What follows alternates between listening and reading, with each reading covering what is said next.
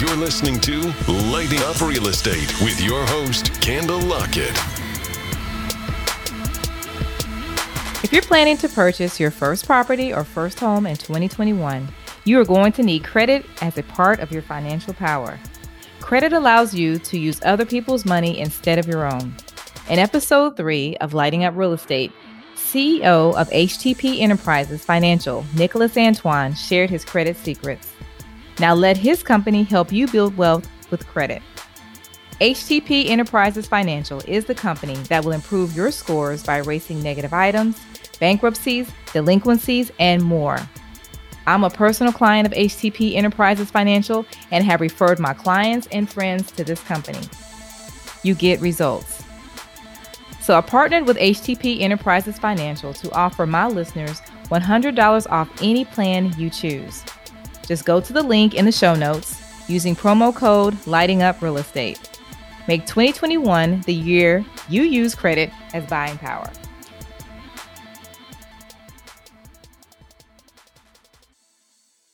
Episode 33 The Mindset of a Real Estate Investor. As always, the goal of the show is to shine a light on people, strategies, systems, and ideas to help grow your real estate investing business. On the show, I have certified coach and mind strategist Martin Perdermo. This entire interview is dedicated to getting past the barriers that are holding you back from reaching your goals, and it all starts with your mind. In this interview, you will see Martin in his true calling as a coach, passionate about helping you and me be our best selves in 2021. He gives you daily tools to get over generational curses, fears, negative people, the mindset of a lack of money, and how we can start investing today, build our self confidence, and so much more. Let's get started. Martin, welcome to Lighting Up Real Estate. Hey, thank you for having me, Candle. Really appreciate you, my dear. Oh, no, it's an honor to have you on the show today. I was invited to be on your podcast. And once I got through talking to you, I'm like, I need him on mine because you have so much information that you just share just effortlessly. And I definitely want to talk to you about the mindset of a real estate investor. Okay, so let's go back. How did you get started in real estate investing? Oh, that's an interesting story. Um, so it goes uh, it goes back a long ways, right? And when I first fell in love with real estate was when I was 16. I know you mm-hmm. fell in love with you you you learned real estate at eight. I, I started at 16. well, that's when I first fell in love with it. And here's here's uh, we're going to be talking about mindset in a little bit here. Here's what happens with most human beings, and I'm no different than any other human being. Pain is usually what causes change, right? Mm-hmm. It's pain that causes people. Let me rephrase that. It's actual pain that causes permanent change. When there's not enough pain, you don't. There's not permanent change. It could be temporary change, but it's not permanent change. So when I was 16 my mom, I used to live in New York City. I grew up, I was born and raised in New York City. And my mom put me out at 16 because I didn't want to follow the rules. Mm-hmm. And on my 16th birthday, so I want you, your listeners to picture this. On my 16th birthday, I come home after school, and my mom wanted me to be home. I don't know, three or four o'clock. I don't remember the time. I know she wanted me to be home at a certain time. By this time, she's kicked me out nine times, right? And she's like, you know, you got to be home at whatever time. Instead of listening to the rules of what my mom laid down, I decided to go get a haircut. Right. I got home, I don't know, five, six o'clock or whatever it was. so I remember that was my birthday. It was my 16th birthday. And I come home, my mom's standing at the door. She's like, that's it. Get out. You don't want to listen to my rules. Get out. Mm-hmm. Right. So I remember looking at my mom and saying, you know, that's the last time you kick me out. I'm not coming back. But here's what happened, Candle shortly after that, I was sleeping in trains. I was sleeping in rooftops in New York City. I was sleeping in Rockaway Beach. Your listeners know the beach, Rockaway Beach in Queens. And I quickly, unconsciously made a decision that I was going to own a lot of real estate and that I needed money. I really quickly found out I needed money and I needed a place to live. Those were two essential things. Mm-hmm. But because of that pain of being and sleeping in the train, luckily it was a summer. My, my birthday's in, in June. But it was a summer, so I was sleeping on the beach, I was sleeping in trains, I was sleeping in rooftops and, and in parks. I quickly, unconsciously made a decision that I was going to um, buy a lot of real estate so I never have to ever have to experience not having shelter again. Now, this was an unconscious decision, and we all make unconscious decisions due to experiences, usually painful experiences in our life. And a lot of us make, you know, make decisions around our love life, around money, around whatever, right? A lot of right experiences. So that that was when I first unconsciously fell in love with real estate. But I'm gonna fast forward in 2007, I bought my first piece of real estate. Actually, no, I bought my first piece of real estate when I was 21 and 22. My wife was 20, 22, I was 21, and we bought our first piece of real estate um, mm-hmm. Then. But we I bought my first investment in 2007. It was a duplex, and that duplex I bought, Candle uh, I did it because everyone else was doing it. I was in the mortgage game, and similar to this market, everyone loves real estate. Everyone wants to do real estate. Right. Sim- similar to this market, I got in the game because everyone else was doing it. And you keep hearing that 90% of millionaires are made through real estate, blah, blah, blah, yeah. and all of this stuff, right? Yeah. The thing that we missed, that I was missing like most, is that I didn't have the skill set similar to kind of what you did in 2007 when we talked. Right. I didn't have the skill set. So I was playing Mr. Landlord. So I bought my first duplex. I bought it for 275,000. Um, I made because I was a lender. I actually I structured the deal in such a way that mm-hmm. I bought the house, zero money down. At the table, I got fifteen thousand dollars paid to me. Mm-hmm. So I mm-hmm. bought a house that was cash flowing, and I made fifteen thousand dollars. Great strategy. But mm-hmm. I did not know my numbers. I did not know how to run the numbers. I did not have the education. I just bought it because everyone else was doing it. And I was, I guess, unconsciously, I was banking on continued appreciation. And I had this limiting belief. I had this limiting scarcity mindset of if I don't buy, um, there's not going to be any more real estate. And I reject yes. that from your listeners because that's a scarcity mindset. At the time when real estate is hot, that's what happens, and that's what's happening right now all over again, as you know. Yeah. So fast forward a year later, I was a hundred thousand dollars underwater on that property. Right. So that was 2007. I'm sorry, about two years mm-hmm. later, two two and a half years later, I got an, an uh, I got a, uh, someone to come and look at it, and, and, an agent to come look at it, tell me what it's worth, and they said 179,000. I was like, whoa, hundred thousand dollars. But one of my values is integrity. Um, one of my highest values is integrity. And while people were walking away and losing houses, I wasn't going to do that. I, I, I was, um, that's one of my highest values. I was not going to do that. And I said to myself, I did this. This is just what I did. I'm going to write it out. I'm going to make it work. It is what it is. This is, this was my decision. I'm not going to work, walk away. But anyways, I had a really bad struggle. I was struggling because I was, I wanted to, I was playing Mr. Landlord. I was running, I was showing the property, painting it, rehabbing. I remember taking my little kids, like your parents used to, taking my little kids over, let's paint, let's do this, let's take out the garbage. When, when you know, when people were, when I was turning the unit, and that, I gotta tell you, that was a terrible job. I, I was a terrible mm-hmm. experience for me. It was a horrible, horrible experience for me. You know, I, I had an internal struggle. And, and part of my struggle was that I, I used to think that before I bought my before I bought my first piece of real estate, I used to think that people that own real estate didn't look like me, right? Because growing up in New York City in an apartment building, I, I, had this mindset of, you know, these people that own real estate are Hasidic Jews, and I have a lot of friends that are Hasidic Jews and are Jewish people, are Hasidic Jews, and those are people that own real estate in my in the hood, right, where I grew up. Right. What did I know? So I had this limiting belief mm-hmm. that people, you know, doctors, lawyers, or whatever, whatever story I was telling myself, which was just a big old story, right? Right. But after I bought my first property and I got burned again, right? Because it's always, like I said, change, pain is what causes change. Right. I was looking around at people like you, for instance, right, today that, hey, man, they're doing it and they're doing this game and they're doing it without doing what I'm doing. Right? They're not going to the properties. They're not doing all this stuff. They're not painting. They're not taking the garbage out. They're not doing all of that stuff.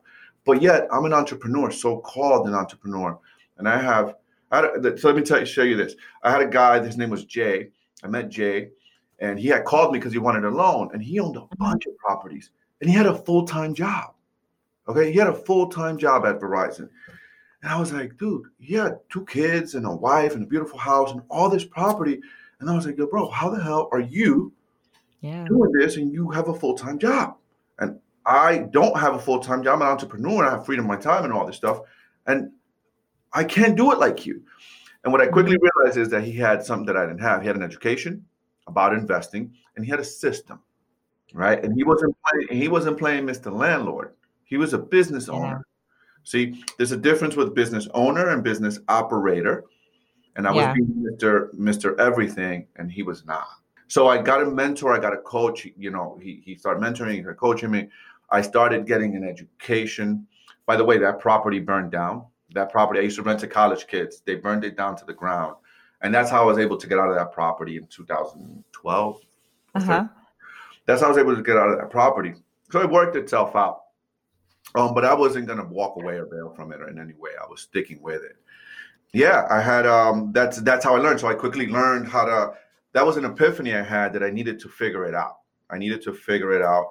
But even still, um, I had a conflict, and my conflict was the story that we all tell ourselves. And you, as a coach and a mentor, when you're first starting out in real estate, and when your list your listeners listening right now, well, that's great. You know, Mark, you're doing that, and all this, and Candle's doing that.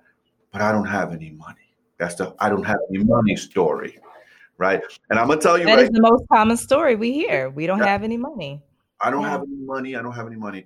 And I'm going to challenge your listeners to, to say and to ask them who says that it has to be your money? That's the question. Right? Yeah. Ask yourself that question. Who says it has to be? Where does it say anywhere, a rule of law that says it has to be your money? There is no rule of law. What you need is a skill set. What you need is to educate yourself. What you need to do is learn the business. But anyways, that's what I did. But I had that story. I don't have any money. I got educated. I had a coach, and I didn't have any money. That was my story, like a lot of my students' story. And I asked them the same question: Who says this needs to be your money, right? Yeah.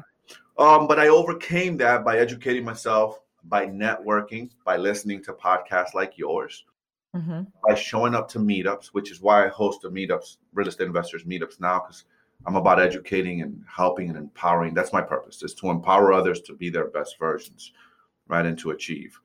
And got into these circles and started understanding from other investors, more seasoned investors, that they don't use their money. I still, I don't use my money. I don't use my money. If the numbers don't work with someone else's money and giving an investor a return, or if I use my own money, I would treat myself as OPM, other people's money, because I am OPM. Me personally am different than my business. So I would pay hmm. myself a return on my money, whatever money I lend my business, just like I would you. If I if me and you did a deal, I said, Hey, Candle, I want to give you 10% return on your money. If you lend me this money for a flip, I'm gonna give it back to you in six months. If, if I don't give it back to you in six months, we're partners or whatever I negotiate with you, right? Right. Well, guess what? I do the same thing for myself. If it's my own money I'm using, same deal for myself. Whatever I would give any of my investors, I give myself. Right. And just the numbers gotta work. If they don't work, they just don't there's no deal. Right. Right. Okay. So you say that success is 80% mindset and Mhm. 20% skill. Yes. Let's ma'am. get into the mindset. So that was big what you just said. It was a, a lot that we got to uh, definitely go through what you said. I have so many questions, but what you just said about using other people's money. Yep. That's a mindset. Everybody, that's a mindset. Everybody can't do that unless you have a certain mindset. So, what are the five rules or like what you must do in your mind to be able to handle other people's money in order for you to make money? And it's a win win situation.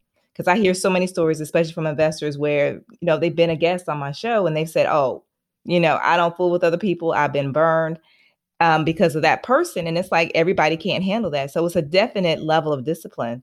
But can you get into that? Absolutely, absolutely. Um, as I shared earlier, right, one of my highest values is integrity. Mhm. Right. So the person that you're investing with matters. Best illustration I can give you is this, right? If you have a cousin and your cousin is a person that is that is always jumping from one deal to another thing to another business scheme to another thing to another thing. And now they come to you and they're like well i just learned this real estate thing and i want to do this real estate thing right? I just learned this real estate thing i want to do this real estate thing. Would you just you give me some of your money? Are you going to give them your money? No. probably not right? So so you know that's discernment right? That's discernment on the receiver Mhm. side on the person giving the money right? On the person giving the money that's discernment. But if you're on our side as the investor seeking money okay Mhm. there's a few things that you have to do. The first thing is it's a mindset right? It's a mindset and i have a formula that i teach and it's confidence plus competence. The, the, the second word is competence. Mm. confidence plus competence plus massive action equals results. Okay. Confidence, it's a mindset, number one. And how do you get confidence? You get confidence in real estate. And I'm going to just talk about real estate right now. This also applies for other areas in your life. When I talk about real estate, how do you get confidence? Is by first becoming competent. You told me when I interviewed you that you went and you studied everything you could about real estate. I mean, you Yeah. just fell in love with real estate. You went courses, this and that, and you got competent.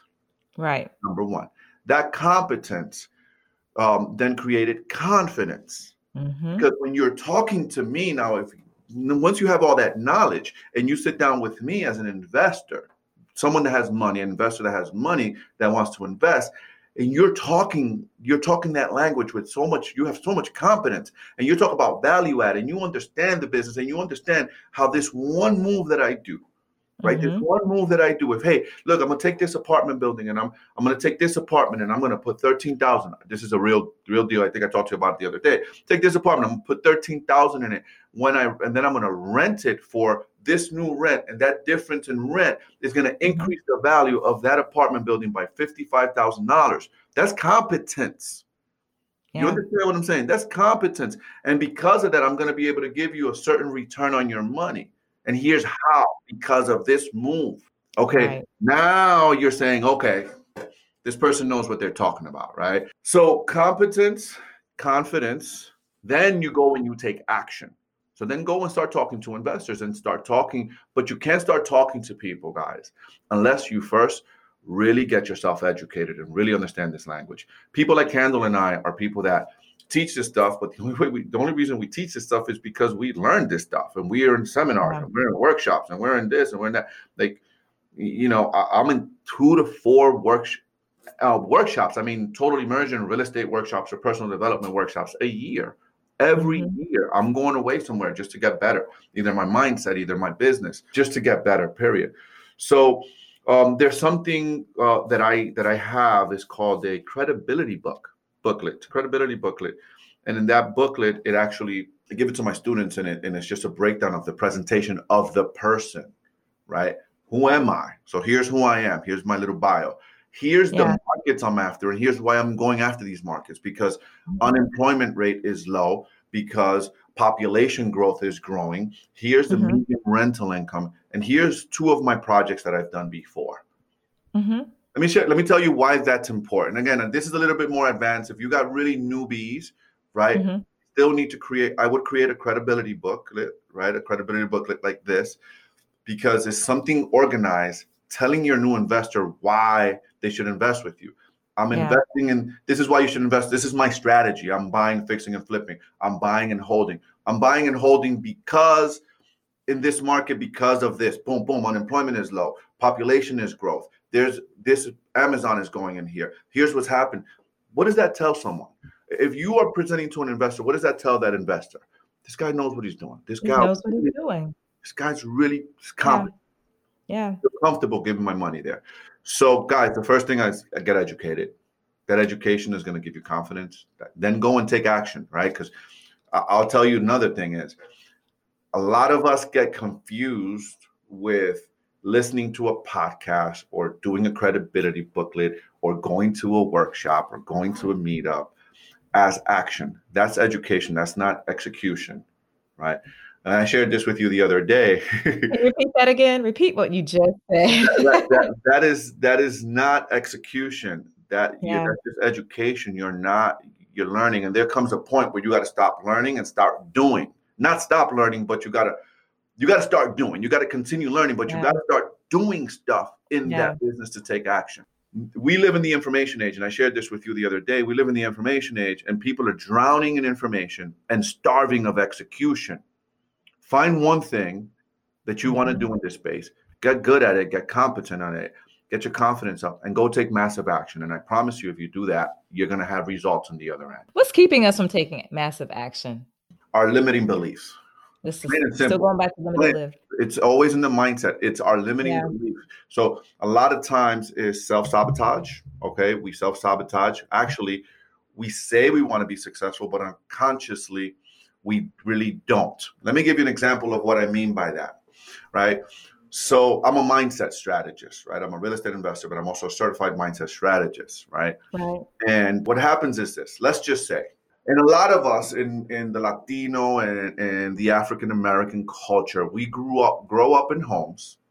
Okay, I'll tell you, I grew up in home in my home like this, and this is what we hear: rich people are bad. Oh yeah, rich people they they they live in those great big mansions and they just use us for work and they just give us little crumbs or whatever stories right? I heard this i heard all this stuff. Yeah. Okay so this is being indoctrinated in you in, in as a youth as in your most um, vulnerable ages between zero and six. Not you're a young person and you're hearing that rich people are bad, mm-hmm. right? You're hearing rich people are bad, and now you're an adult, and you realize, man, I need money, right? Like me, right? I need money. I need money. I need a place to live. I need to have investments. I don't want to be working like this. This is not this doesn't work. We all know that having a job doesn't really work because we look at our grandparents and we look at our parents and they worked all their life and they're on Social Security and they're poor. Right. But there was that mindset that it was consistent pay. Yes, yes. So let's, I want to talk about that. So just hold that thought because I want to talk about. Okay. I want to talk about that. Um, mm-hmm. I want to talk about uh, generational curses. Okay. Yeah. Okay. okay. To talk about generational curses around money, right, and things like this, which is all kind of falls into this. So you grow up listening to this stuff. You grow up listening to, yeah, um, rich people are bad. Now you're an adult, you have a family, and you're like, man, this real estate thing, this guy, this Martin guy, this candle lady, they're man, they're really sharp. How are they doing that? Right? They look like mm-hmm. me, right? If you're brown or you're, or you're black, you're, you're looking at it, you're saying they look like well, you could do it. It doesn't matter the color. If I could do it, you could do it. Yeah. That's always been my attitude. If anyone else can do it, yeah. that I can do it. I just got to right. figure it out. They just know something and are doing something that I don't know yet or I haven't figured out yet. Or they think a certain way or they're doing something a certain way. I just got to figure out that. Once I figure out that, then I'm going to go take action. But anyways, you you go and you you learn, you get this, you get this condition from a young person. Now you're an adult, you need money. You're like, great, I need to learn this real estate thing. I'm going to learn this real estate thing. Mm-hmm. And now you listen to your podcast, Candy, listen to my podcast, you go to these seminars and all these stuff, and you got the education and you're getting more education and you're getting more education and you know it works. You see people doing it and it works. Yet you're not getting that person's not taking action. And here's what's happening with that person unconsciously. Unconsciously, if you start making money, your unconscious mind is telling you, remember, this is all happening unconscious, by the way. This is not a conscious thought. This is an unconscious thought. Remember what you were taught. Rich people are bad. Yeah. Remember what you were taught. Rich people are bad. If you start doing these things, you start making a lot of money, you become a bad person. Now this this happens unconsciously, not consciously. Okay, so mm-hmm. it's not mm-hmm. like it's happening. You're it's right there in your eyes. So what you start doing is you start doing stuff to unconsciously to self sabotage, not take action. All these limiting, you start having all these limiting thoughts. I'm not good enough. I I I'm this, I'm brown, I'm that, I'm what, but, but whatever story, be a story you want to tell yourself, your unconscious mind starts yeah. telling you stories. And that's what holds us back. So it's getting to the root, I'm gonna use this analogy. It's like think of a fruit. Think of an orange tree. Mm-hmm. Or, or, the orange, the fruit, right? The orange fruit. If you want to grow oranges, what do you have to plant? Right? You have yeah. to plant orange seeds. Right? in the ground. Yeah. And then you get orange fruits. So mm-hmm. a lot of us, what we need to do is we need to change the root. So before you before you start like I want to be an investor and I want to make three hundred thousand dollars a year, or I want to own a hundred apartments, you must mm-hmm. first work on yourself. Yeah. On your mindset. What is my belief around money? Who you got to work on you. You got to work on you. Change. You got to first, and I'm gonna, I'm gonna say this. You got to first change the root, plant new seeds, and then water those so you can have a different fruit. Because if you keep doing the same things yeah. and expect different results, that's insanity, Albert Einstein said. Yeah. Keep thinking the same way and expect different results. That's insanity. You keep doing the same things and expect different results. That's insanity.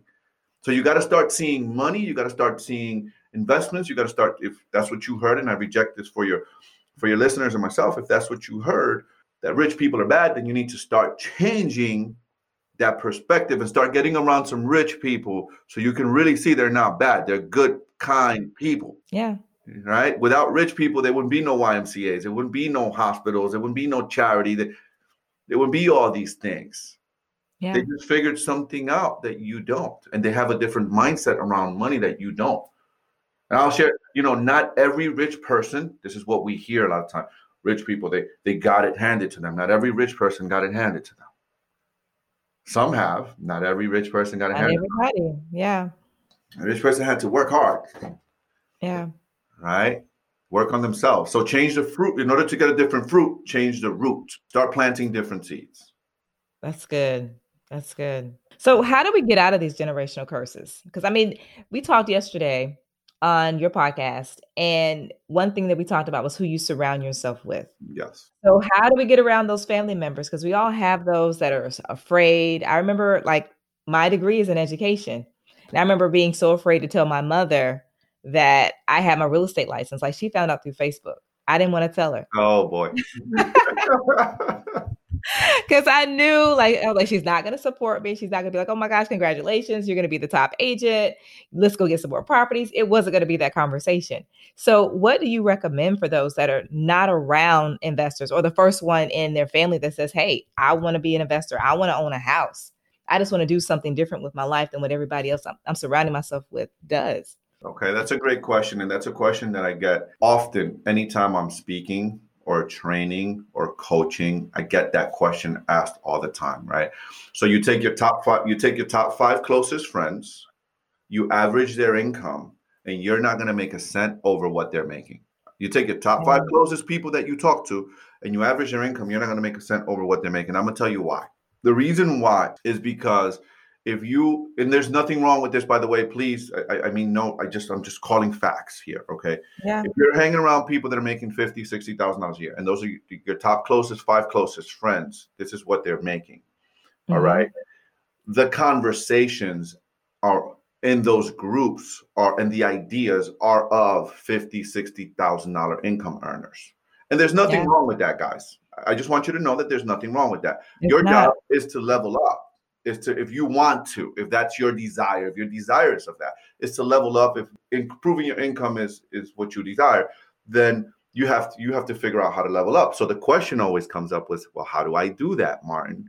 Yeah, you know Mhm. I'm my job. This is who i this is this is what i do. And i'm going to answer that question but before i answer that question i'm going to share a quick story with you when I was about 23 years old, I was selling life insurance for a big insurance company in New York City. I had started there when I was 20 years old, started in sales as a professional sales guy at 20 years old, selling life insurance.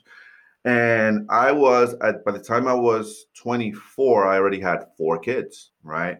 My wife was pregnant with my fourth child Mhm. With our fourth child. And she, I remember, Candle, I remember my first year as a salesman, I made $48,000 in six months at 20 years old.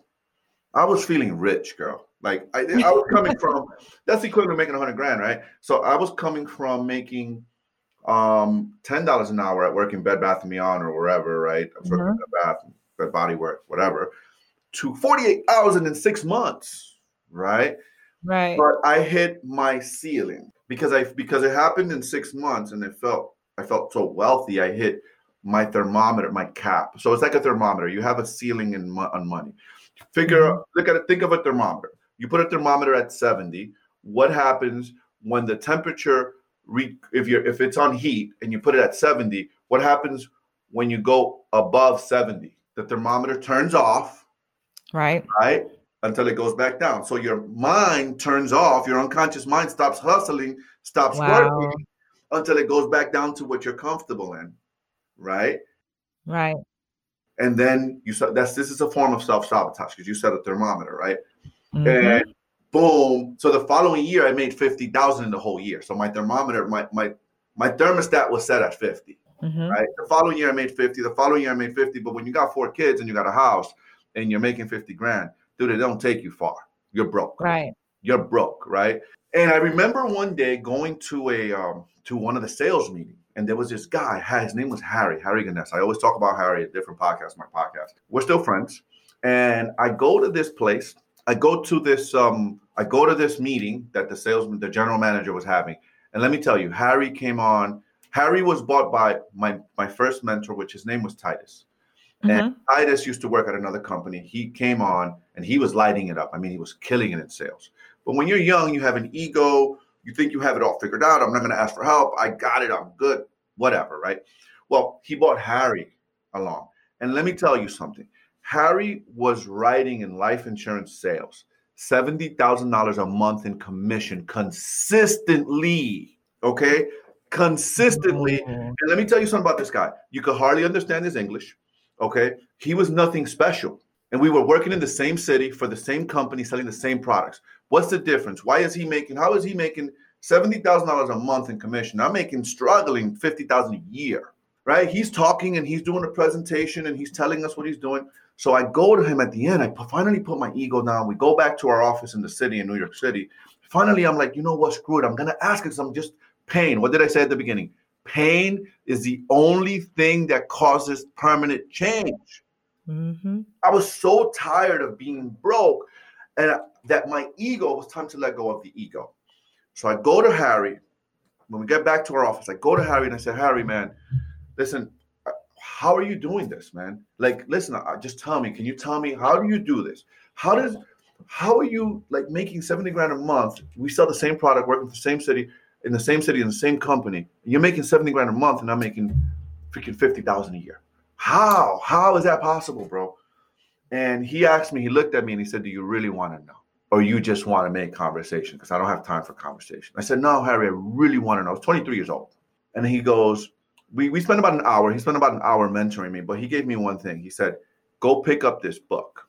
Said, The book is the, and I'm going to give this to your listener. Go pick up this book, The Magic of Thinking Big by David Schwartz. I have that book. Yeah. That book changed my life. That was where my whole trajectory, personal development, everything changed for me. My whole life changed after reading that book. Yeah. I went immediately because I was in pain.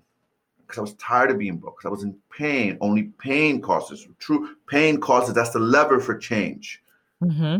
Right. And I jumped on the train, went over to Barnes and Nobles. I don't know if they're still around. It was it was on 66th Street in New York City. I don't know if that place is still around. But I went and I picked up the book. And here's what happened. Yeah. After reading that book, because I really took it to heart and I really was in so much pain. After reading that book, Kendall, over the mm-hmm. next 12 months, I went from making and averaging the last three, the previous three or four years, averaging $40,000 or $50,000 a year. And I made my dream was to make six figures. Mm-hmm. I made at 24, the first time I made $104,000 in the next 12 months. Right. Wow. At 24 years old, I made six figures after reading that book. But it wasn't just reading that book, it was taking mm-hmm. action. Remember, I said confidence, competence. Exactly. Competence. So I applied the principles I got in the book from the book, mm-hmm. and I applied the principles that I learned from the book, and um, that one move. That's when I realized how education, working on my on me, on my mindset, mm-hmm. right, will change my exterior world. Yeah. It was. Yeah. It was. It was then. But to answer your original question, I wanted. That's the first thing is you need to work on yourself, right? That's the first yeah. thing. You don't have the circle. You got to get some books, get some mentors with books, right? Read Think and Grow Rich by Napoleon Hill. That's a must. It is a must. It's a must. Um, the Magic of Thinking Big by David Schwartz. That's another must, right? Because that just starts to shift your mindset, understanding how thinking bigger is important. Mm-hmm. I didn't have that. I grew up seeing my mom working in a factory. I was taught was work harder, work hard, work yeah. hard. That's how you succeed. Work hard. Let me tell you, working hard alone doesn't work. If you're working hard, making it ten dollars an hour to get overtime and make fifteen dollars an hour when you do overtime, it's not going to get you very far. Is working smart and hard. Yeah. It's working yeah. smart and hard, leveraging other people, leveraging your time, leveraging other people's money. Yeah. Martin, you mentioned telling that great story about you moved your ego away to talk to him.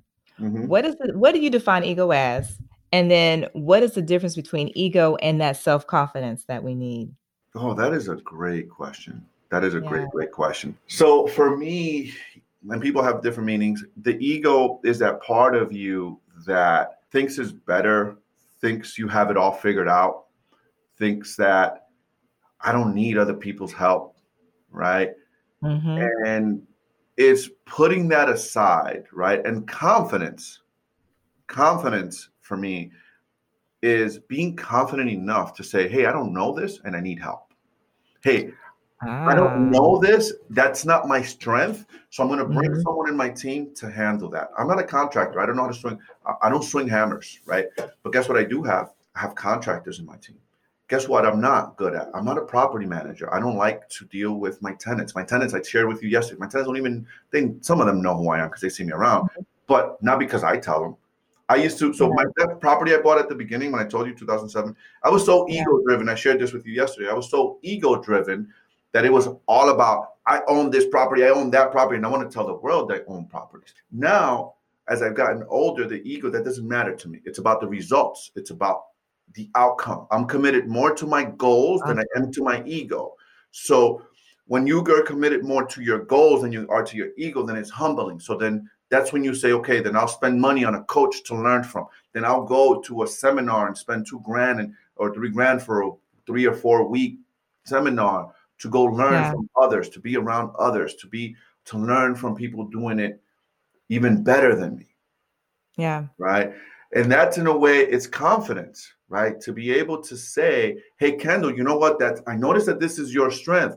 Why don't we team up, Mm-hmm. and you can teach me how to do that, or we team up and you run that part of this. So let's do this thing, and you do this part because you're really good at that, right? No, ego is just it's just it's just getting results, right? When you start focusing on your outcome, is what you focus on, because where your focus goes, your energy flows, and results show. In results, there's no room for ego. Right? In my in, in getting my goals, there is no room for ego. There's only Yeah. room to achieve. There's only room to figure out how to get to that goal. And that Yeah. that means, hey man, if if someone on my team, if you have to act, if you have to be the big dog when it comes to that, then you be it, man. I'll follow. Tell me what it takes. Mm-hmm. I don't, I don't know that, so show me. What do I need to do there? That is good. That Right. that is good. That's confidence, right? That's real Yeah. confidence. And that's not taken away from who I am. That's not because I'm not in control or I'm not the big boss all the time in whatever I'm doing or whatever lane I'm playing in. That doesn't make me any different. I'm st- I'm still very secure in who I am and what I'm doing and where I'm going because ultimately it's about my goal.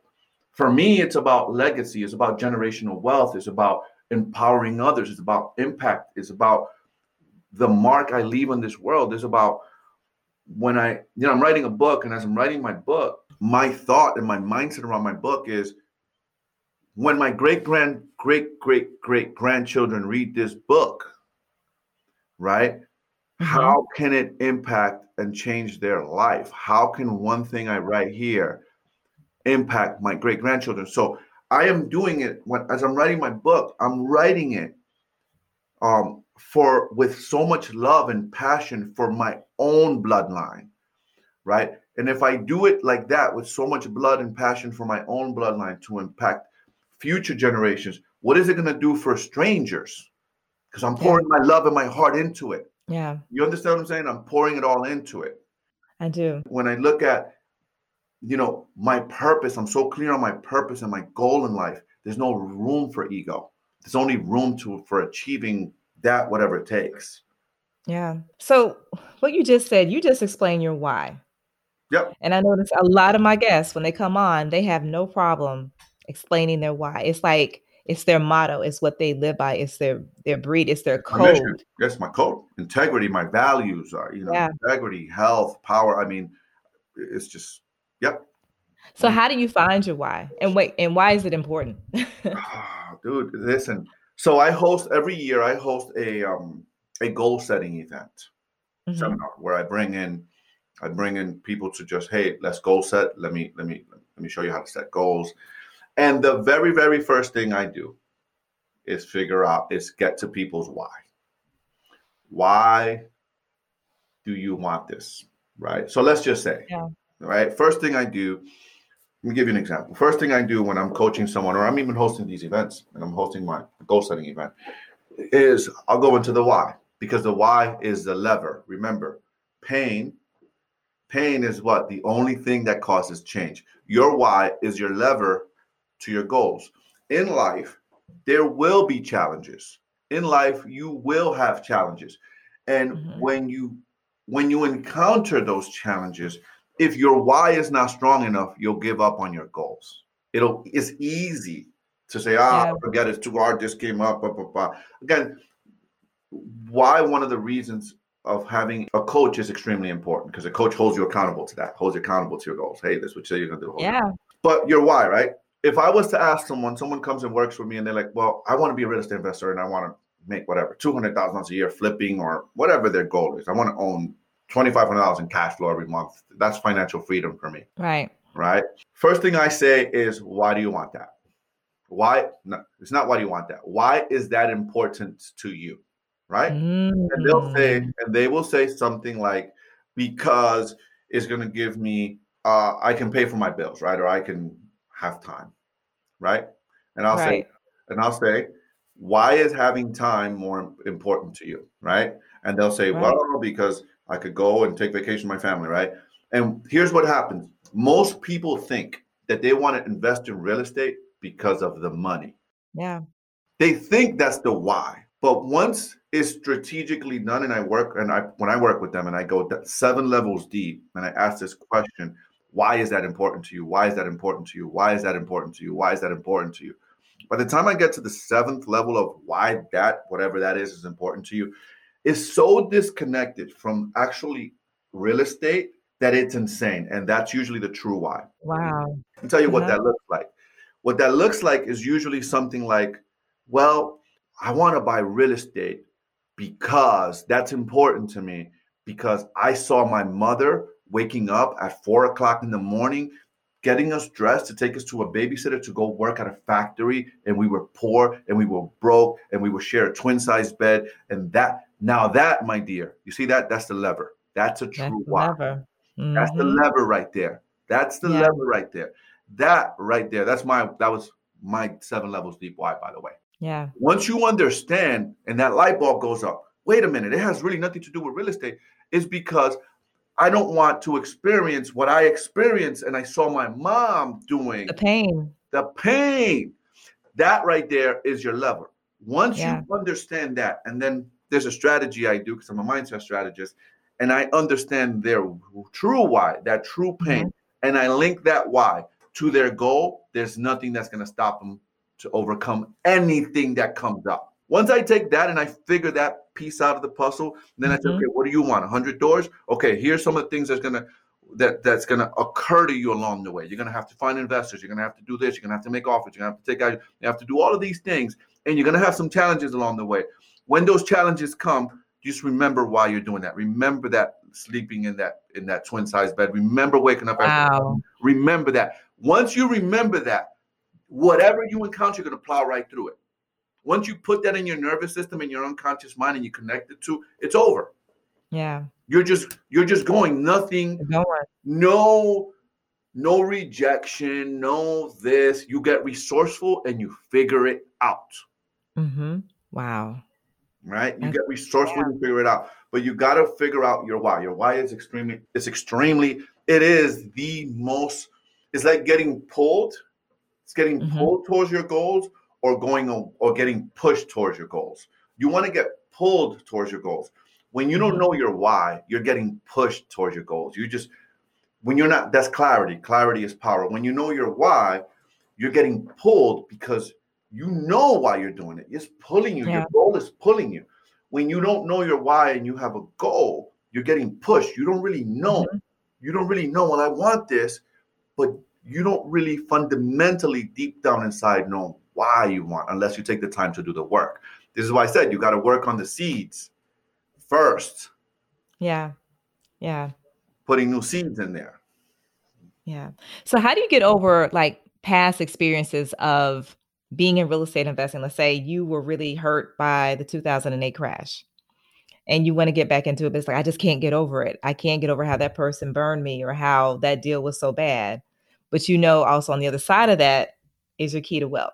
Again, that is a really that's a really good question. I know a lot of people that haven't been able to come back from 2008, and and it's going to go back right back to mindset. It is, mm-hmm. is what is your why? See what I said about overcoming the obstacles? Yeah. Is your why stronger than the obstacle, right?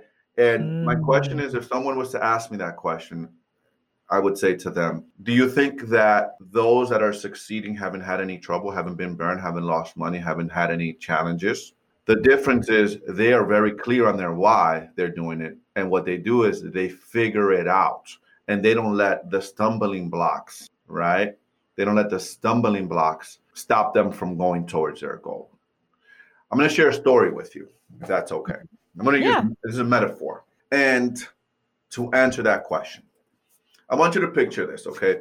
Once upon a time, there is this really wise old African man that lived in a small village in Africa. And this wise old guy, okay, and I want your picture your listeners to picture this. This really wise guy, um, he would wear his white robe and he had this white beard and he would go right outside of his village every single day and sit outside underneath a tree. And he was philosopher type. He was really wise, and he would sit there and he would think. He would sit there and think and watch people walk by, and he would just think things through. And one day, as he's thinking, a traveler comes by and says, "Excuse me, sir. Excuse me, sir. If I was to go into your village, what kind of people will I run into into your village?" And he said, "This traveler, this old wise man, said to him, Hmm, that's an interesting question. What kind of people have you come across in your travels? And this traveler said to him, Well, I've met old people that are foolish. I've met young people that are just mean and they're thieves. I've met overall the people I've met are negative and they have a really negative mindset. The old man looked at this young traveler for a second and he said, Well, those are the same type of people you're going to find in my village.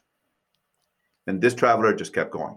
And another traveler came by, asked the man the same question. Mm-hmm. And the man asked this traveler the same question What kind of people have you come across in your travels? And this young man said, Well, sir, I've met old people that are healthy and strong. I've met young people that are wise and caring and loving. And overall, I've met people that are good, kind, and they have positive mindset and they have a positive outlook in everything they do. And they always look for the lessons and the opportunities in all the adversities in life. And this old wise man looked at this young man and said, welcome. Those are the same type of people you're going to find in my village. And there ends my story. See, whatever that story means to your listeners and your unconscious mind is perfectly fine. However, the meaning I'm giving to that story is that whatever you look for, you will find.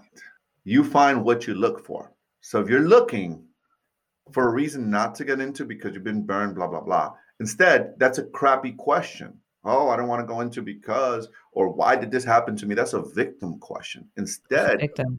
It's a victim question. Instead, you should be asking, ha, what's my lesson here? Because Napoleon Hill says, in in every adverse in in um Think and Grow Rich, Napoleon Hill says, in every adversity lies an equal to or better than opportunity.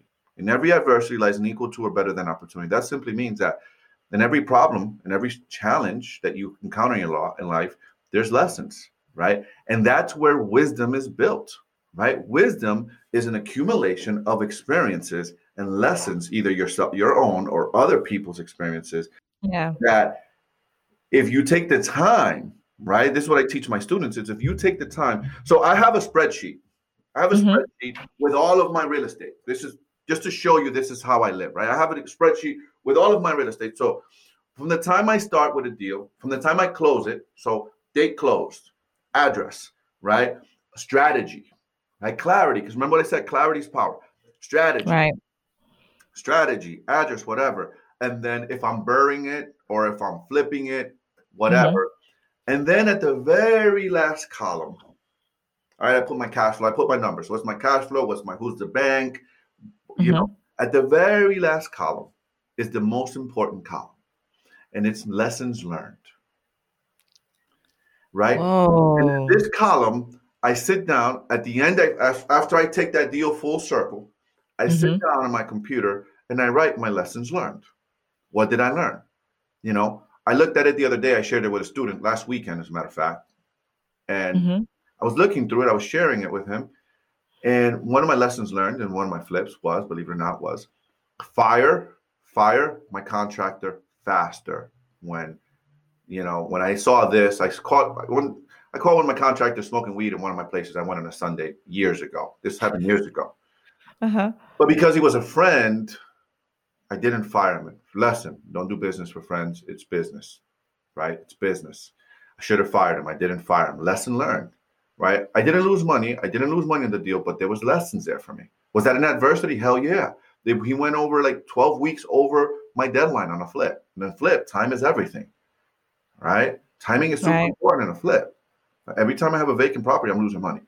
So lessons, right? Looking for the mm-hmm. lessons, documenting the lessons. That you know what happens is you start training your brain. That's a muscle, right? You start training your brain. That's a mindset muscle. You start training your brain that in every experience in life, you start looking for your lessons. How can I get better?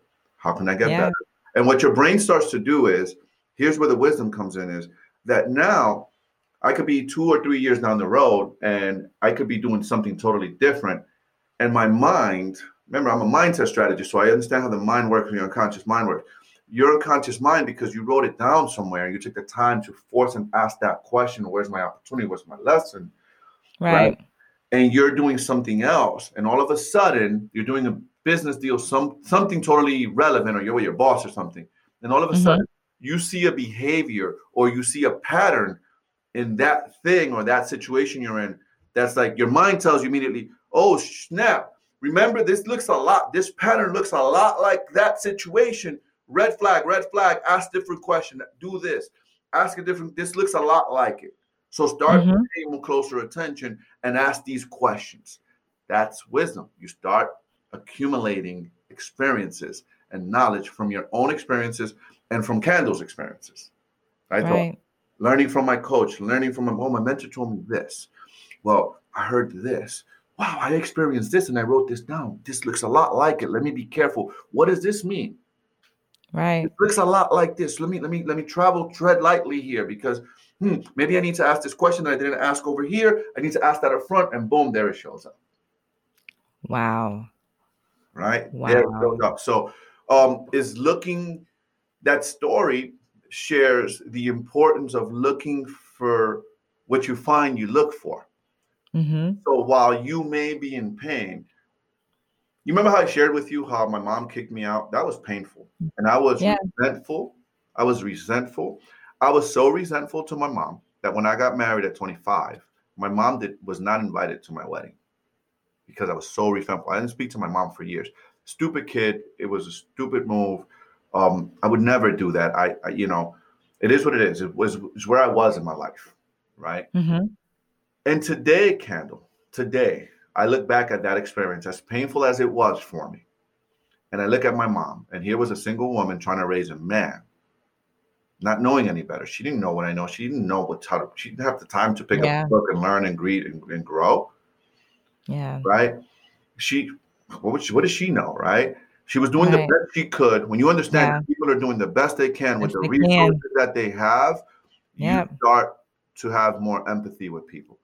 And Absolutely. today, I look back, Handle, and I look back at the experience and I say, without my mom doing what she did, I wouldn't be the man I am today. Without that experience, I wouldn't be the man. I wouldn't have the strength to be the breadwinner for my family, to be the man that's self sufficient, that takes care of it. Wouldn't be Yeah. able to teach my kids the lessons that I teach my kids about being self Yeah. sufficient and being, you know, taking care of themselves. So that one thing that was so painful when I was so painful, I tell you, it was so painful sleeping in the street, mm-hmm. Thinking that your mom doesn't love you. Who these are all the stupid thoughts I used to have. Not stupid, these are natural thoughts. I reject those thoughts, but these are all the immature thoughts I used to have. Right. I was focusing so much on the pain instead of looking for the opportunity and looking at my lessons. How can I grow? How can I get better? How can I, how can I get better? Right. And I was in a way because I did get better. I graduated high school. I did all these things. And, you know, here I am today. It's also a mm-hmm. mindset, but I didn't know I was doing that. Right. I was just, that Right. was a competitive mindset in me. I'm going to show them. I was using that as, I'm going to show the world that I can. And I, I right. Right. Ego, right? Ego. There goes the ego when you're young, the ego. The ego. There goes the yeah. ego. I was doing it, ego, right? Yeah. But now today, as I'm older and I'm wiser, I look back and I'm like, and I thank my mom, and I'm like, mom, you know, thank you. I know that you did the best you can, and without without that, I wouldn't be the man I am today. I want you to mm-hmm. know you made this man. Without that, I wouldn't be able to be a strong man and to be the man of my house, to be the leader of my house, to be the leader for my kids, right? So right. today I'm grateful for it, right? But if it's because I've been I looked for the opportunity and the lessons within the adversity. That's awesome. Right? That you is got, awesome. You got to find, you got to, and that, and, and let me tell you, Kendall, and some people might be listening and saying, well, that's easy for you to say. I know that's easy for me to say. It took me years. It's a muscle you build. Yeah. Yeah. Yeah, because yeah. I, built this muscle. It's a muscle. It's a muscle I built. And let me tell you, it doesn't stop. It's a muscle you keep exercising. It's a muscle you keep exercising. Yeah. We talked a little bit yeah. about my rituals, about your rituals and rituals and things like yeah. that. Yeah. That's right? what I want to get to next. Yeah. What is your daily ritual? And it's part of my daily ritual is that, right? So my mm-hmm. daily ritual is, is, is, turned into something a little bit more rigorous now. I'm usually up around 5 30, 6 o'clock. Um, first thing I'm doing, getting my coffee and then I'm sitting down and I'm meditating for 10 minutes, right? Just quieting the mind intentionally. I have an app I use and I meditate for 10 minutes. And then immediately after that, I sit on my desk and I go to my, I have this journal where I have my goals for the year. And then I have my quarterly goals. And then I have my rocks for my quarterly goals. So we're January 16th today. So mm-hmm. They go every 15 days. So yesterday, last night, I was measuring my my quarterly where I was, my rocks, right, to reach my goals. And I look at that calendar for January and I look at where I'm at. And then I create and I start with the first thing I start with on the journal is my gratitude. Three things I'm three or four things I'm grateful for. And right. from there, I go to my top goals. Again, where your focus goes, your energy flows, results show. I write those down every morning, my top goals. Right. Mm-hmm. Top goals. And then from there, um, there's a, I asked myself the question. There's a question in my journal of um, what are the top um, 10 activities I have to do to get to those goals. See, I'm focusing my energy, my brain on my goals, gratitude, my goals, and then the activities I need to do today to get to those goals. Yeah. And then lastly, the last question is um, what am I stuck on that I need to get unstuck from? That is a good That's one. powerful question. What That's am I stuck on that I need to get unstuck from, right? And yeah. it just forces me to think, you know, what am I stuck on? What because you know, sometimes we don't see what we don't see. And if we don't take the time to ask this type of question, yeah, you won't move forward, right? You won't make the next the next play. But anyways, um, after I'm done with that, then I um, then I take my I, it's everything is it's it's it's kind of regimented a little bit in the morning. I take my mm-hmm. my my vitamins. I take my mm-hmm. vitamins and then I go down to the gym to my basement to work out for 40 minutes. And then my day starts from there. So I take care of me first. I'm very, very selfish with my with my morning. Extremely selfish. If my mornings are mine. Because I only have control of the mornings and nights. When I get to the office, then the calls of this, of that, the property managers, everyone starts starts starts to try to pull you different ways. But I took care of me first. I can't be the best husband. I can't be the best businessman. I can't be the best father. I can't be the best friend if I'm not the best for me first. I can't give what I don't have. Yeah. If I don't yeah. have it, I can't give it. So I yeah. take care, I gotta take care of me first. Yeah. That's amazing. I have when I started in real estate sales, I had a, a this passion planner and I would highlight like everything I did was a different color. So, like for pink, it would be real estate sales. For green, it'd be closings, or it would be going to a listing. And my yellow was me, my me time. And I remember going to uh, my therapist at the time, and she was like, Kendall, let me see your planner because I'm really organized. That's the former teacher in me. Mm-hmm. And she was like, I don't see any yellow. She's just going through sheet after sheet. There's no yellow. I never made any time for me. Mm. And then this year was the first time I'm a big TD Jakes fan. And he was, it was one of his sermons, and he was talking about just for 21 days, just change it and let's see if it changes your life. So I said, okay, I'm gonna be selfish, just like you said. And I have mm-hmm. been extremely selfish. First thing in the morning, I'm up listening to all my motivational um, songs that are downloaded, and I'm writing in my planner, and I have it right here. and I literally and it has all the things that you just said, and it's like Mhm. a passion planner, and it has like your daily challenges, everything you got to do. And. I tell you, it has changed the changes game. your. Yeah, changes your It- life. changes your life. Yeah, it changes your life. yes, it I- changes your life. It changes your life. It changes the way you think. It's a muscle. You start training and building Yeah. that muscle. You know. Oh, one Yeah. thing I forgot to say is immediately after I finish meditating, because I do guided meditation, is I pray. So I, I, I sit there and Mhm. pray. I just and um then my prayers are very just thankful. God, thank you. Just thank you for Yeah. the blessings. I'm just I'm not asking for anything. I'm just thanking you for for for the for me being here, for Yeah. the opportunity, for just everything I've done. So just thank you. Yeah. Right. Yeah. And I think in that gratitude, like you mentioned about the scarcity mindset, when you start your day off with gratitude, you realize that there is no lack of anything. It's nothing right. but abundance. Yep. Yep. Yeah. Yeah, I, I, it's um, it's life changing. So if your listeners are there, I listen. What I tell my students is, I've been doing this for a long time, and it, it's you don't create a new habit. hmm So here's what you don't do: you don't go, you don't start a new year and say, I'm going to go to the gym and I'm going to lose whatever pounds you want to lose, right? And and then you go to the gym and you're in the gym for two hours every morning. Let me tell you something. That's not sustainable long term. That's not how you start. That's Yeah. absolutely that's the wrong way to do it. The way you ch- you create a new habit is you if you want to stop doing something because there's things we're doing there's things that we need to start doing and there's things that we need to stop doing to get to our goals those three things you need to know what you need to start doing and you need to know what you need to stop doing Yeah.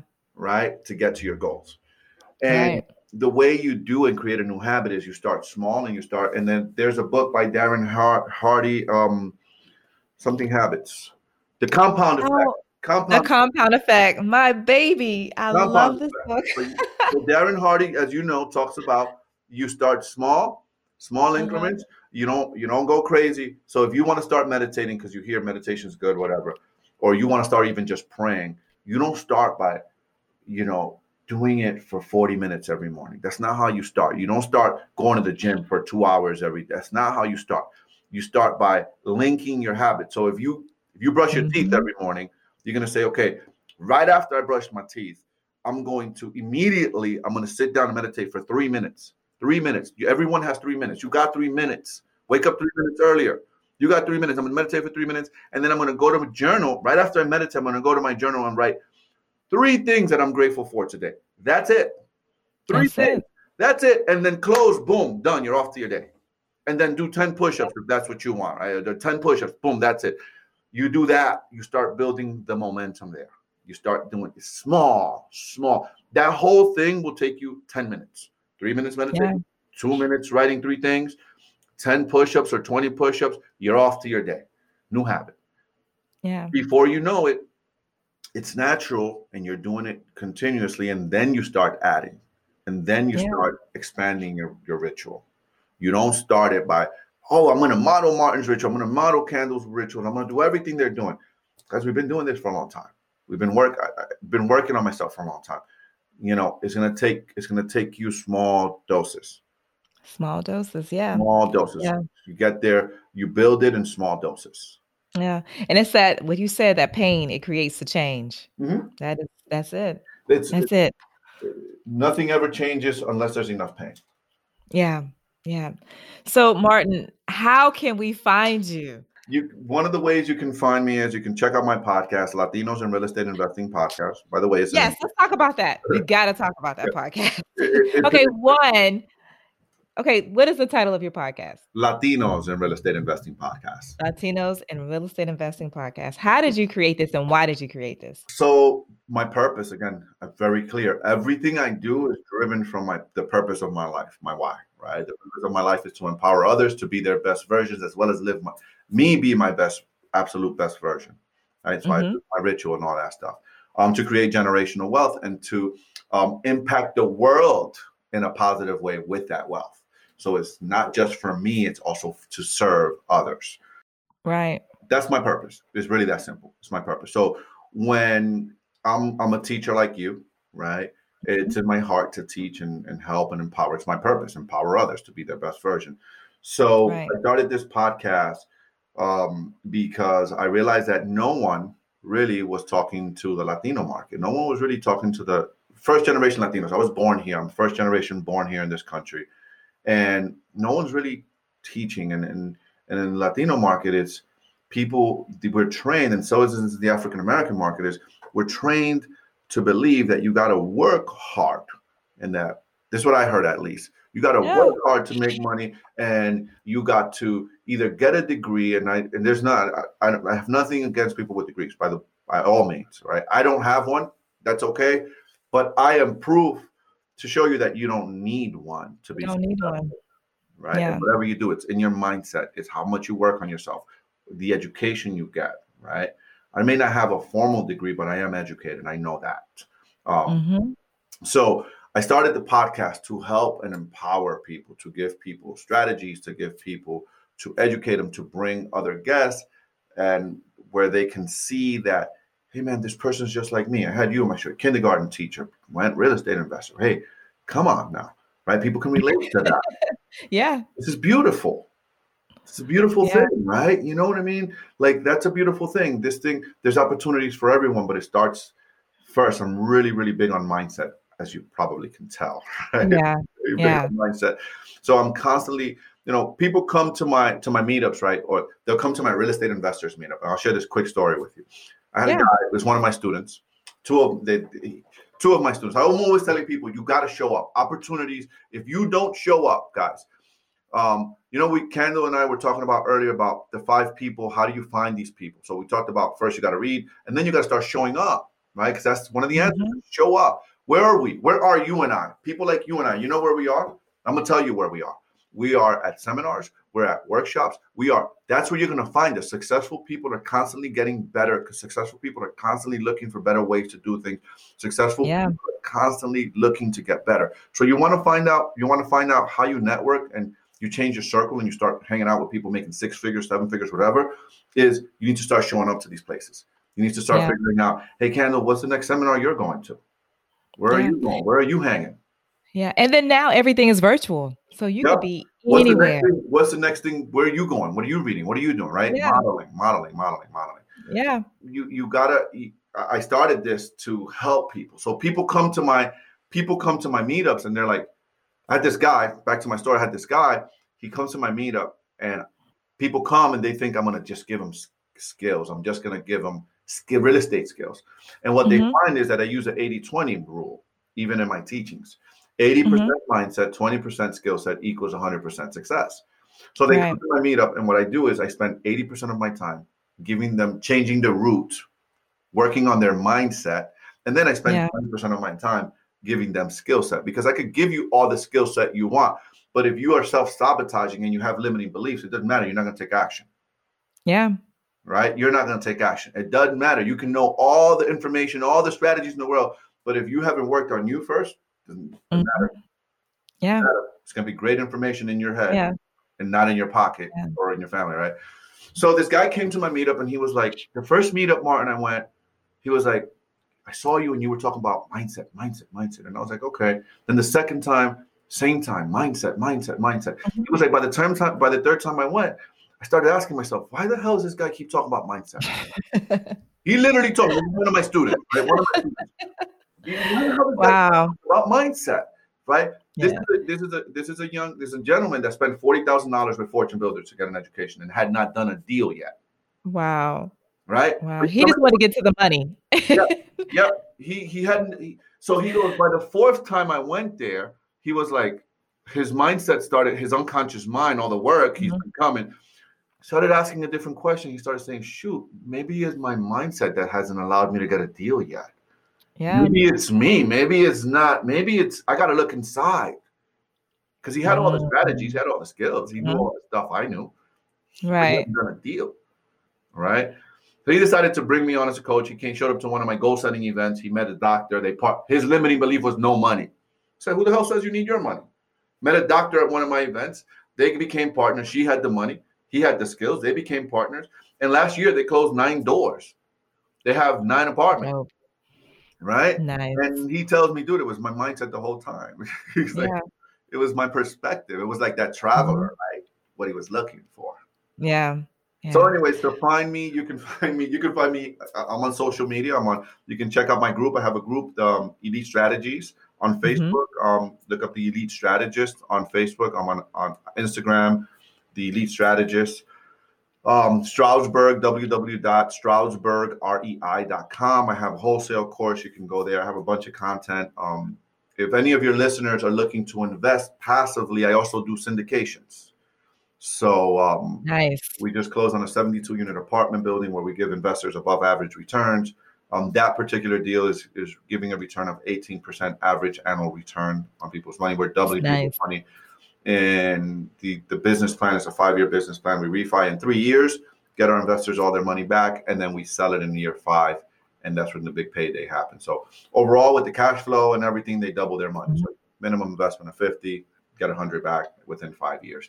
Um, so I'm doing syndications. You could go to stroudsburgrei.com, look at partners with us. I educate you there. My partner and I have a little video there. But we educate okay. you on what syndication is. You can just go to that website. I have a ton of content there. My podcast is there. I mean, yeah, and we'll have all of this on on the website lightinguprealestate.com. Perfect. Access yeah. to your website and and of course your meetups, yes, courses, yeah, yeah. the podcast, everything will be there. Yeah, my meetups are also we we we've been doing them virtual. You know, we we I went to a meetup just this week, and it was five of us because uh, you know I'm a live guy. I love the energy of being. I, I love being around people. Yeah, it was, it was, five of us, and um, I was telling them, you know, we never stopped. Like when COVID happened, we stopped and we went immediately. We pivoted because I was asking for my opportunity. Again, let me just. I'm gonna share this. I'm gonna share this with you once again. When COVID happened in March, uh-huh. I was on a cruise right? I was the first week in March, my whole family, me, my wife, my kids, my daughter in law, we were on a cruise. And I kept getting, you know, you're on a cruise, you don't get really good reception. And I didn't really care. Mm-hmm. I was just having a good time with my family, right? So I got to Mexico and I got a text from one of my one of my students, this young man that I, this gentleman I told you about. He texts me, "Hey man, be careful. You know the world is on fire back home." And I'm in Mexico. no one's wearing masks. No one's having a good time. I'm like, ah, whatever, right? Mm-hmm. So he thought I wasn't going to be able to get back. So we get back on the cruise. They tell us, they tell us, um, guys, the world is we're the last cruise. That's it. Carnival is going to be closed for 90 days after this cruise mm-hmm. when we get back. Then they start telling us the real deal. Like we're in the ocean heading back the next morning. Like you had no idea. I had you really no did idea. not know. I had no, no. idea. We knew in February, you know, my assistant was like, "You're going to go on a cruise." I was like, "Dude, I don't live in fear." Again, it's a yeah. mindset it's a mindset. Yeah. It's a mindset. I was like, dude, I'm going and having my fun. I'm going to go. My mm-hmm. family plan for this. We're excited. I don't live in fear. I, I, that's something I don't do. Right. right. I've trained my mind to look for the opportunities, not mm-hmm. what's bad. My mind does that naturally. So when everybody was telling me you're going, I was like, yeah, we're going. My wife, we were like, yep, we're out. We're going. So we're there, but we it wasn't that bad, right? Mm-hmm. We get back on the on the cruise. They tell us how bad it is. We're the last cruise. Now the fear starts to fear. People start getting scared in the boat, and they're like, "Oh my gosh, we, you know, there's a boat. There was that boat that was just roaming, whatever. That yeah, able to dock." I was like, "Whatever, right?" I was like, "Okay, fine."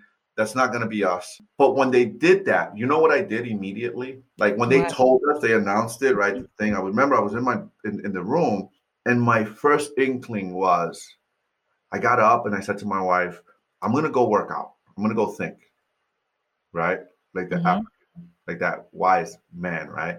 So I'm gonna go think. I'll be back. I'm gonna go work out because I need to get my body, my nervous system going. Because I know that once I change my physiology, then it, it lights up my brain to think better. Mm-hmm. So I went upstairs and I started working out. Right. And I had an unconscious, and it wasn't also conscious and unconscious. I was like, I know if I'm healthy and I'm strong, I'm gonna be fine. If I take care of my body, my tempo, I'm gonna be fine. Right. I take, take my vitamins every morning and I take care of myself. Right. So and then immediately after I, I finished working out, you know what I did? I started walking around in the top deck mm-hmm. in circles, like for an hour. And you know what my question was? I kept asking myself, where's my opportunity in this? Where's my opportunity? Everyone's scared in this boat. I'm not scared. Right. Napoleon Hill tells me in every adversity lies an equal to or better than opportunity. Where's my opportunity? And I was wrong, and I was just walking, asking that question. Where's my opportunity? Where's my opportunity? Where's my opportunity? And um, I came back home. We we were able to get back home. We flew back home. All the whole works. And then the bill came out. The stimulus bill came out, and it was 880 pages. I have it printed in my office back here, 880 pages, and I read that whole thing. Mhm. I read that whole entire thing, and I started educating people on how to get access to the PPP money because I remembered because I'd taken the time to think and ask myself, what did I learn in the last recession in 2008? What did I Right. do wrong, and what will I do differently? And why were people making money and I wasn't? I was hurting. First thing I learned was I was looking at the news. I was paying attention to the wrong crap. Mm-hmm. And fear mongering. I said, I'm not doing that this time. I said, there were bills and stuff that I did not educate myself on. I'm not doing that this time. I'm going to read. I'm going to educate myself. So I did- Wow. But, but that was because I forced my, see, it's a muscle. Mm-hmm. And it was, I had already built that muscle. So when the adversity came and everyone was panicking, immediately my mind went to opportunity. Where is it? Everyone's, when everyone's fearful, be aggressive, is what Warren Buffett says, right? Right. Right. So immediately my brain said, boom, where is it? Look for it. Where is it? Where is Mhm. it? And that's what I did. I just started looking for it. So I went to this meetup and there was four of them. And we had in February in our meetup, we had about 80 people at our Mhm. last February live, right? Right. And it was a great meetup. We had an attorney there talking about LLCs and asset. I had a commercial broker training on how to evaluate a commercial deal, an apartment building and stuff. It was really good stuff. And I was talking about, and I was training mindset. And then March came and we had nothing. And I immediately said, we're going to go virtual. Immediately I pivoted. Immediately, because Yeah. I was looking for it. The opportunities. I said, we're going to go virtual. We're going to go virtual. So we went virtual March, we went virtual April, we made March, April, May, June, and then July in Pennsylvania, the governor said you can meet 25 people. Immediately after he said that, we went live. And when we went live, we had about 30 people the very in July, Mm-hmm. right? In the middle of COVID, July, we had 30 people at our at our first at our first event live back. But then we pivoted and they said, okay, now I'm gonna do it virtually and in person. So the in-person event, I'm gonna have my camera and I'm gonna have a Zoom so people can access us around the world. So we it just I found the opportunity. We just grew. Right. So I went to an event, a live event, about 60 miles from here. One of my colleagues, another investor, and he he emailed me. He was like, "Oh, I'm having a." I was like, "I'll be there, dude. I want to support you guys." And there was five Right. of us, and I said, "Bro, it's only five of us, and no one was in a Zoom call." And he was like, "Yeah, man, we you know we're trying to get back." And then I right then and there I realized Mm, what we did right and what they didn't do right. They just Right. stopped. They went in fear mode, and they just Right. and we just kept Wow. going. Figured out a way. We figured out a way to make it work. Yeah. Wow. That's a great story. That's a great story. Yeah. Because, and every investor that I've talked to, because I started this podcast during COVID, right in the Mhm. beginning of COVID, I'm like, I see an opportunity. If I can't be around investors, let me start talking to them. Let me create a Mhm. podcast. And every one of them have said that they've seen nothing but opportunity through COVID. Mhm. It's our mindset. Mindset because they're looking for it. But Yeah. there's a lot of people out there that are, you know, in fear. And listen, I, Mhm. I, I lost I lost my father-in-law to COVID, so I'm not I'm not downplaying it. Mhm. But I am making a conscious decision not to live in fear. I'm making a conscious decision to Right. take care of myself, to strengthen my immune system, to be wise. But I'm not going to live in fear. Period. And no disease is going to take me. Not that if it's going to take me, it's because it's God's will. But I'm not Yeah. going to be walking around here, you know, with fear. That's, that's not. I refuse. I reject to live in that way. That's Yeah. not how I live. That's Yeah. not why my God put me on this earth for. I, I, I was put here to enjoy everything to the fullest. Absolutely everything. This all the wonderful things this world's got to offer. That's what God put me here to enjoy it all, and I want to enjoy everything. So let me ask you. So whenever that that thought of that fear tries to get into you, what is what do you do immediately? You just like Good you just question. snap back. Good question. really good question. So there's a strategy I teach, Mhm. and I'm not wearing my band, but I'll give you a, the strategy. Okay. Okay, To condition. So it's, this is a neural condition. I know we kind of went over in time. I'm you're I'm- fine. I'm respectful uh, of- of your time. So there's something I teach in my events, and it's called neuroconditioning. Mhm. Have you ever heard? You're a teacher, so you probably heard of this. Pavlov, the scientist, a Russian Yes. scientist. Okay, so you know about the dogs, right? I So know about the dogs. so, uh, and I'll share this with your listeners just in case they don't know. There- There's a scientist that he shares. He he found he had two two dogs, and he would ring a bell, the doorbell, and every time he'd ring the doorbell, the dogs would run to the door, and he would give them a piece of steak. Uh, he ring the doorbell, the dogs ran to the door. He give them a piece of steak. What do you think happened after four or five times of him doing that? When he rang the doorbell, they would run to the door. He opened the door and they would be salivating, expecting what? A piece of steak, because he've already Mhm. trained them and conditioned them that way. Well, we're not much different than that. Believe it or not, Mhm. we're not much different than that. So when you have when you have pain, right, is what does what? Causes change Change. right? Pain causes change. So there's a strategy I use to, that I teach my students, and it's whenever you have those fear thoughts. See, Mhm. and, and, and fearful thoughts are natural. Okay, again, it's a muscle. Feel fearful thoughts are natural. Our we inherited it from our ancestors millions of years ago. When our ancestors were roaming the earth, we were constantly scoping out the land to see if there was a saber-toothed tiger coming to kill us or something. Right. We were living in cave. We were we were living in the open, in the wildness, in the wilderness, right? We constantly had to be looking for what's bad, for what's what, what's bad. Right. So guess what? You and I inherited that from them, right. constantly looking for what's bad. Why? To self-preserve. Yeah. Protection. Self-preserve is the first thing. So COVID and the media are telling us COVID, COVID, COVID, COVID, COVID. So you inherently, naturally, are like, oh my gosh, I gotta protect myself. I gotta do this, I gotta do that, right?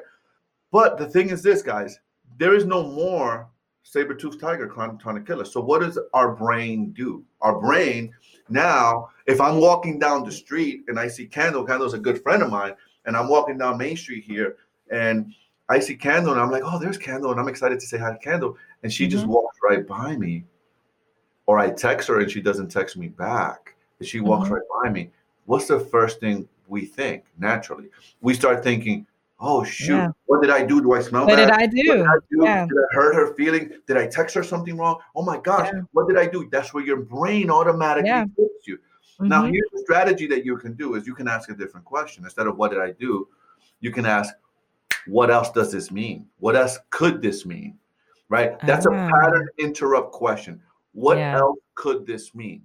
Could it be that Candace just lost her dog and she couldn't see you or she's in her own head because she's sad Yeah. she just lost her dog? Could it be that Kendall just got some news that something happened to a loved one and she just so she's so screwed up and she's so sad and she's so Yeah. could it be that? Could it be that something's going on with her life? Yes. See, that question automatically pattern interrupts that thought and it Mhm. changes your focus in a different direction to look for a Yeah. different, different answer. So that's one thing. You ask a different question. The next strategy I'm going to teach you is you ask that question, what else could this mean? So you're feeling fear for whatever reason because sometimes we have we have been conditioned and for we've been doing the negative belief thinking for so long Yeah. that we don't even hear the voice in our head.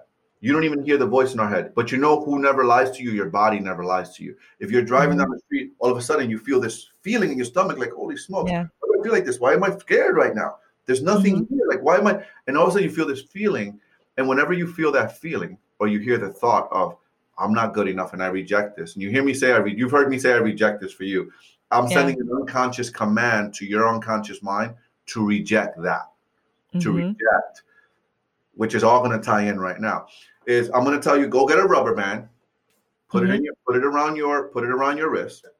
All Mhm. right, and I have a rubber band that I actually give to my students. It says, "I reject that, cancel, delete."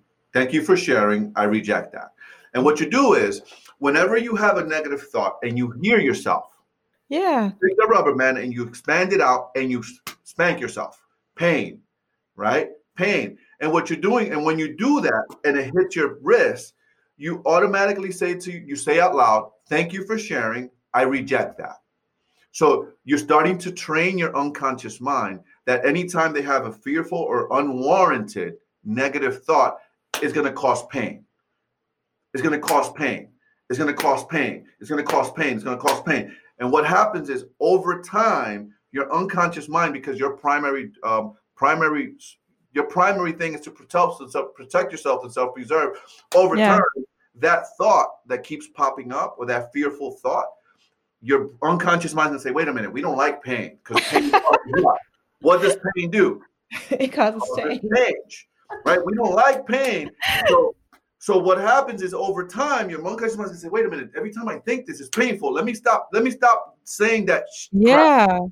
Right. Oh my And gosh. that's what happens. Then you start conditioning. It's called neural conditioning. You start conditioning your own mindset to start looking for better, better thoughts. Right, more positive thoughts, more empowering, more encouraging thoughts. And the the the the disencouraging thoughts start to dwindle down, and the more encouraging thoughts start to come up. Wow. Right. Do you know how much you saved me in therapy right now? You're welcome. that was priceless. Thank you. You're welcome. You're welcome. You're welcome. Again, wow. And so, so you, you know, your listeners might ask, well, where did you learn that? Well, you know where I learned that? Going to seminars, going to work. This is where That's good. successful people are. Yeah. You want to change your circle? Change your circle. Go hang out where we hang out. Yep. It's that simple. You want to be an investor? Go to RIA meetups. Go start going to real estate investors meetup. That's where we are. That's where we are. You want to learn how we think? Start asking questions. Ask the questions. You see how I just asked that question Yeah. and I saved so many people's lives right now? you ask Yep. the questions. And let me tell you, Thank people, you. and a lot of people, uh, I teach this to my students and I give it away for free because I like to contribute Mhm. to the, the law of prosperity. We talked about that yesterday. The law Mhm. of prosperity. I know that if I help others prosper, I in turn will prosper because that's the law of Yeah. prosperity. If I contribute to the law, and a lot of my students, you know, a lot of my students pay pay to get that, to get that training, to get that. They come and spend a day with me, and I work on their mindset, and I give them strategies and tools. That's why I say I'm a mindset strategist. I give them strategies, tools on how to how to break those patterns and pattern interrupt. It's your circle, Yeah. your thoughts, what you're doing, what you're reading, what you're putting into your mind. Stand guard. I'm gonna leave you with this. Stand guard at the door of your mind at all times. Ooh. Stand guard at the door of your mind at all times. Um, I had one of my students said, you know, my mom. I was driving with one of my students two days ago to that RIA meetup. One of my students, we drove, jumped in the car, said, "Let's go to this meetup." He's a co-host and he's also a mentee. And I said to him, he goes like, you know, my mom's so negative, this and that. I said, brother, I know you love your mom, and even Mhm. your mom, you have to stand guard in the door of your mind from your mom. I have another one. That is my student said- Even another one said to me, you know, I'm gonna. He takes care. He lives with his mom. His mom is very, very negative, and it continuously drop, brings him down.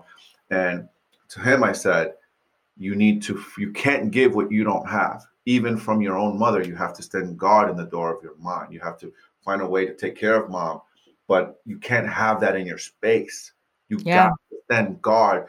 Sometimes our own family members are the ones that are bringing us down, and you have to be aware of that. You got to pay Yeah. attention to what is doing. Your body never lies to you. Mm-hmm. Listen, your body never lies to you. You you may not hear the voice sometimes, but your body never lies to you. Pay attention to what how your body's feeling, your nervous system is responding when you're around that person. When that person is talking their their venom and they're talking about gossip and they're doing this and they're doing that, and they talk about how bad world is, dude, you got to protect yourself from that. You cannot be pay attention to what your body's doing. If your body is feeling that feeling, you know that that that that energy around that person is not good for you. You got to Yeah. stand guard at the door of your mind. Yeah. Martin, I got to have you come back. We, we get- this was so incredible. Just this conversation on mindset. Yeah. This was so good. has, Enlightening. nothing, has nothing to do with real estate, does it? Nothing. So, so you think, so people think it doesn't. it has everything to do with real estate if you want to be successful at it. right. Your, Right. your perspective on how you deal with the problems is everything. You're gonna have tenants you're gonna evict. It's it's not if, it's when. You're gonna have tenants that are not gonna pay you. You're gonna have tenants that are gonna trash your place. It's not if, it's when. When? Yeah. What's your Yeah. perspective? Are you looking for the lessons? Are you gonna give up? Do you know your why? Is your why is is that gonna stop you from continuing to going to create financial freedom from you and your family? Yeah. Do you know why you're doing that? This was incredible. Incredible. Oh, wow. Thank you for being a light. You're Really. welcome. You're welcome. You're welcome. Oh, my gosh. Thank you. Yeah. You're coming back. yeah, it'll be my pleasure. Just let me know when I'll come back. No problem. To learn more about Martin, just go to lightinguprealestate.com. If you like this episode, subscribe, leave a review, share with others. That's all for now. Stay safe, stay sane, and stay lit.